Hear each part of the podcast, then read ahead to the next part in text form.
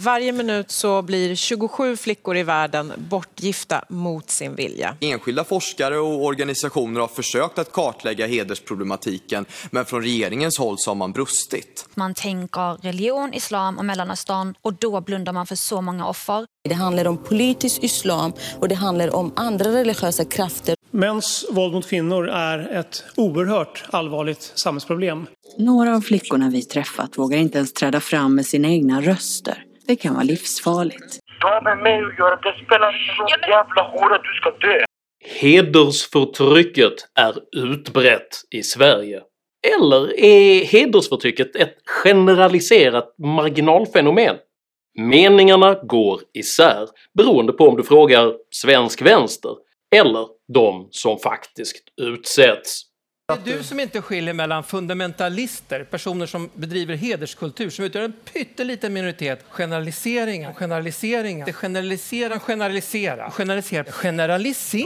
Jag heter Henrik Jönsson och jag är en oberoende libertariansk entreprenör och samhällsdebattör. Är hederskultur ett verkligt samhällsproblem eller är det en rasistisk konstruktion? Vad har egentligen Sveriges olika partier för förhållande till hederskulturen? Och vad händer med ett jämställt samhälle om det inte vill kännas vid att 25 miljoner av dess egna invånare lever under illegalt hedersförtryck? Dessa frågor tar jag upp i veckans video om hedershaveriet. Jag är inte det minsta förtryckt, fast min videoproduktion är helt beroende av att du frivilligt stöttar mig via något av betalningsalternativen här ute till vänster. Så ett stort tack till er hedersknyfflar som gör denna kanal fortsatt möjlig. Är du ny här på kanalen så kan du dessutom med fördel prenumerera här nedanför. Se även till att klicka på den där ohederliga klockikonen, men prenumerera framförallt på mitt kostnadsfria veckobrev som finns länkat i videons beskrivning, så missar du garanterat aldrig när jag släpper nya filmer, vilket jag gör med hedern i behåll varenda lördagsmorgon klockan 08.00 svensk tid. Idag pratar jag om haverier, hycklerier och hedersförtryck. Häng med!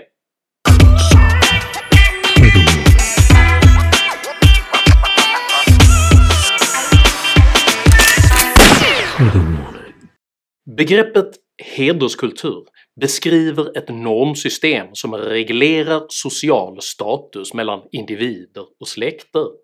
Dessa hedersnormer kan sägas vara organiska föregångare till det moderna rättssystemet och syftar till att genom värdegemenskap upprätthålla ordningen i samhället. Hedersbaserade system tenderar att vara kollektivistiska och i viss mån auktoritära, där de som inte följer de oskrivna reglerna pressas till konformitet, och om detta inte räcker bestraffas normbrytare ytterst även med psykiskt eller fysiskt våld, ibland från hela släkter. Detta är vad vi idag kallar hedersvåld. Begreppet heder skiljer sig från till exempel individuellt uppfattad värdighet genom att det istället uttrycker kollektivets dom över den enskilde. Heder är således någonting som andra människor tillskriver dig, vilket innebär att en enskild individs gärningar kan påverka hela släkters sociala status.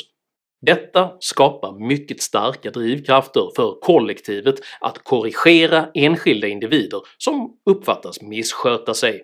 I stora och mer komplexa samhällen ökade dock historiskt antalet interpersonella relationer och konflikter till en punkt där hederssystemet blev otillräckligt för att kunna upprätthålla ordningen, vilket ledde till att mer sofistikerade styrelseskick började utvecklas. Gemensamt för dessa system var att de grundade sig på ett så kallat våldsmonopol. Våldsmonopolet är ett begrepp som myntades 1919 av den tyske sociologen Max Weber för att förklara överföringen av kollektivets godtyckliga våldsutövande till staten. Staten skulle sedan, utifrån på förhand bestämda principer och regler, tillämpa lagen likvärdigt för alla medborgare, vilket medgav en större stabilitet än ett samhällssystem baserat på godtyckligt tolkad heder. I den moderna västvärlden förlorade de kollektiva hedersnormerna slutgiltigt sin betydelse i samband med övergången till demokratiska sekulära rättsstater med individens rättigheter i centrum. Däremot fortsätter hedersnormerna att vara betydelsefulla för kulturer och grupperingar utan modernt rättsmedvetande, eftersom kontrakt, avtal och konflikter inom dessa grupper ännu måste värderas utifrån parternas sociala anseende, eller med andra ord, utifrån deras heder.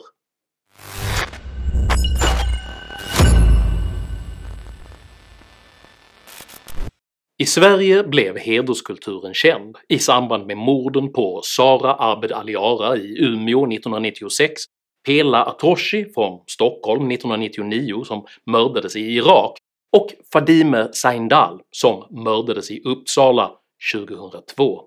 Samtliga av dessa kvinnor mördades av sina egna familjemedlemmar. Motiven bakom dessa våldsdåd var att kvinnornas agerande upplevdes ha dragit vanära över deras familjer genom att de till exempel hade umgåtts med personer av motsatt kön eller med oönskade samhällsgrupper. Fadime Saindal berättade redan 1998 för svenska medier att hon fruktade för sitt liv på grund av att hennes släkt inte kunde acceptera att hon hade valt att leva med sin svenska pojkvän istället för att ingå ett arrangerat äktenskap med sin kusin. Hon hade valt att leva med honom istället för ett arrangerat äktenskap med en kusin. Efter det började hotelserna, min pappa hotade mig till livet, min lillebror hotade mig till livet och sen har det bara fortsatt. När Fadime 4 år senare slutligen mördades av sin egen far exploderade diskussionen om den för svenskarna helt okända hederskulturen. 2 månader efter talet i riksdagen mördades Fadime av sin egen pappa. Är din kontakt med familjen nu helt bruten? Helt. Och hur länge tror du att det förblir så? Till den de har tagit livet utav mig. Fadime och Pela blev symbolerna för den yttersta konsekvensen av hedersförtrycket. Och hedersmord blev ett allmänt känt begrepp. År 2017 estimerade forskare att 240 000 unga i Sverige är drabbade av hedersrelaterat våld och förtryck, och mörkertalet befaras vara mycket stort. Det groteska begreppet balkongflicka exemplifierar misstankar om att dolt eller maskerat hedersvåld förekommer i avsevärt större omfattning i Sverige än vad officiella siffror visar. Under senaste 20 åren har flera unga flickor och kvinnor i hederskulturen mördats eller tvingats till mord genom att trilla ner från en balkong. Men nästan i alla fall förutom en enda rubriceringen varit självmord. Sammantaget vittnar allt detta om ett utbrett parallellsamhälle där antalet människor som utövar hedersförtryck sannolikt är många gånger fler än de 240 000 som redan anses drabbade. Detta institutionaliserade men dolda våld är väsensskilt från övrig misshandel. Om en etnisk svensk till exempel skulle få för sig att berätta för sina vänner att han ämnade misshandla sin dotter för att hon hade flörtat med grannkillen, så skulle vederbörande omgående bli polisanmäld. Hedersförtrycket däremot är sanktionerat av familjen och omgivningen med det underförstådda budskapet: det är rätt att du försvarar din heder.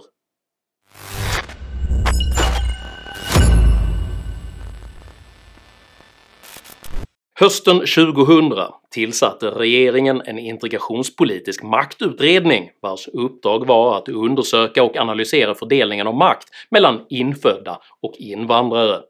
Arbetet kantades av konflikter, där bland andra Masoud Kamali, professor i socialt arbete vid Mittuniversitetet, anklagade sina utredningskollegor för tortyr. “Jag blev fysiskt torterad i fängelset. Men det var ingen som ifrågasatte min kompetens och jag visste att jag som oliktänkande var offer för en ond regim. Psykiskt klarade jag den tiden bra. Men när jag i demokratiska Sverige utsätts för all denna fientlighet känns det som psykisk tortyr. Masoud sammanfattade senare sin syn på hederskulturen med orden “Man gör en jättestor grej av att några invandrartjejer blivit utsatta för så kallat hedersrelaterat våld. Det handlar om någon mindre procent, en liten grupp, det är inget stort problem.” Masoud fastslog slutligen att “det finns ingen speciell hederskultur.” 3 dagar innan Fadime mördades höll Vänsterpartiets dåvarande partiledare Gudrun Schyman ett nu ökänt tal i vilket hon jämförde svenska män med talibaner. Kvinnoförtrycket tar sig många uttryck. Diskrimineringen och kränkningarna ser olika ut beroende på var vi befinner oss, men det är samma norm, samma struktur, samma mönster som upprepas såväl i talibanernas Afghanistan som här i Sverige. Gudrun Schyman var inte ensam om att göra denna typ av relativiseringar. Så här uttryckte sig exempelvis Jan Guillou mindre än 1 månad efter att Fadime hade mördats. “Vita medlemmar av den svenska statskyrkan mördar familjemedlemmar i en betydligt större omfattning än kurdiska immigranter.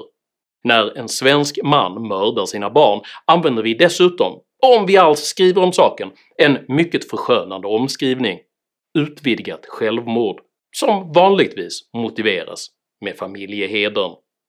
Vänsterns debattörer tillstod visserligen att det Fadime och andra flickor och kvinnor hade råkat ut för var fruktansvärt, men de var också mycket noggranna med att betona att detta inte hade någonting som helst att göra med kulturella skillnader. Men just hederskultur är faktiskt en särpräglad kulturfråga som hänger tätt samman med låg tillit till stat och rättsväsende, vilket är en mycket ovanlig hållning bland etniska européer som skolats i representativ demokratisk liberalism under många generationer. Eftersom vänstern på ideologisk grund till varje pris vill undvika slutsatsen att kulturella skillnader kan ge upphov till olika sociala och ekonomiska utfall måste man konsekvent maskera dessa problem genom att kollektivisera dem. Istället för att tala om hedersvåld används ibland till exempel den generaliserande paraplybeteckningen “mäns våld mot kvinnor” för att man ska kunna blanda samman det demografiska underlaget så att inga oönskade slutsatser ska kunna dras. Vi kan inte se på dig om du är en våldtäktsman eller inte. Och därför förutsätter vi att alla män är våldtäktsmän. Men denna hållning är inte bara polariserande i sina generaliserande anklagelser utan gör även frågan om hederskulturen så obegriplig att de som verkligen behöver hjälp mot förtrycket berövas den.